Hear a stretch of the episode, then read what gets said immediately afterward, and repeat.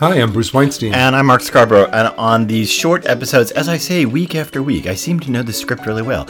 On these short episodes of the podcast, Bruce, well, you know I, it really well. I do, and I screwed it up. On these short episodes of the podcast, Cooking with Bruce and Mark, we're taking down common cooking mistakes, and today's mistake is... It's all about garlic. People put it in their pan way too soon, and yeah. hence the garlic burns and gets bitter and I, tastes terrible. I got another one about garlic, too, but we can come back to that. But anyway, yes, they, that's right, because garlic...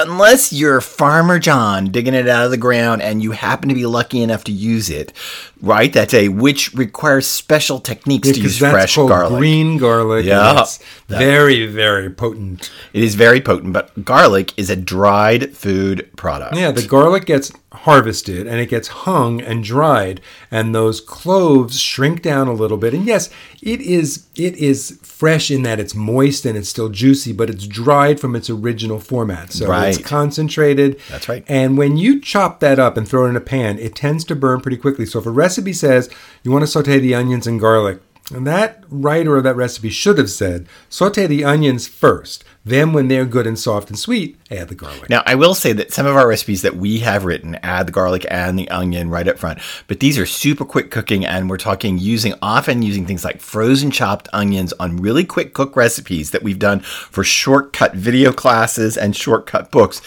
And then...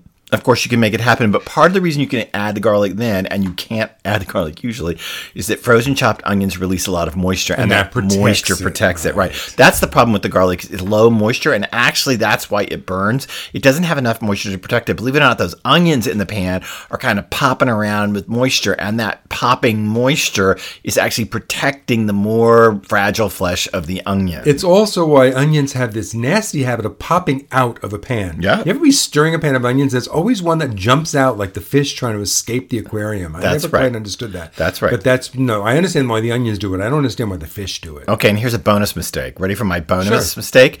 Just because the recipe says an amount of garlic, it doesn't mean it's better to double it. That's my opinion. Well, you don't like garlic. No, I do love garlic in stews, in braises, in pan sautés, and it's delicious. I, listen, I love garlic, but you It's a mistake. You can overdo it. To just say, oh, I always double it. Really? This recipe for this beef braise calls for three cloves of garlic. You're going to use six? Seriously? Ew. Yeah, ooh. It's going to start to taste like... I want. And then it should come, then you have to have Listerine for dessert. It it's really gross. We could make Listerine sorbet. No, just Listerine gelée. Oh, oh. Listerine jello. No, I oh, like Listerine sorbet, so it's cold and it makes your tongue burn.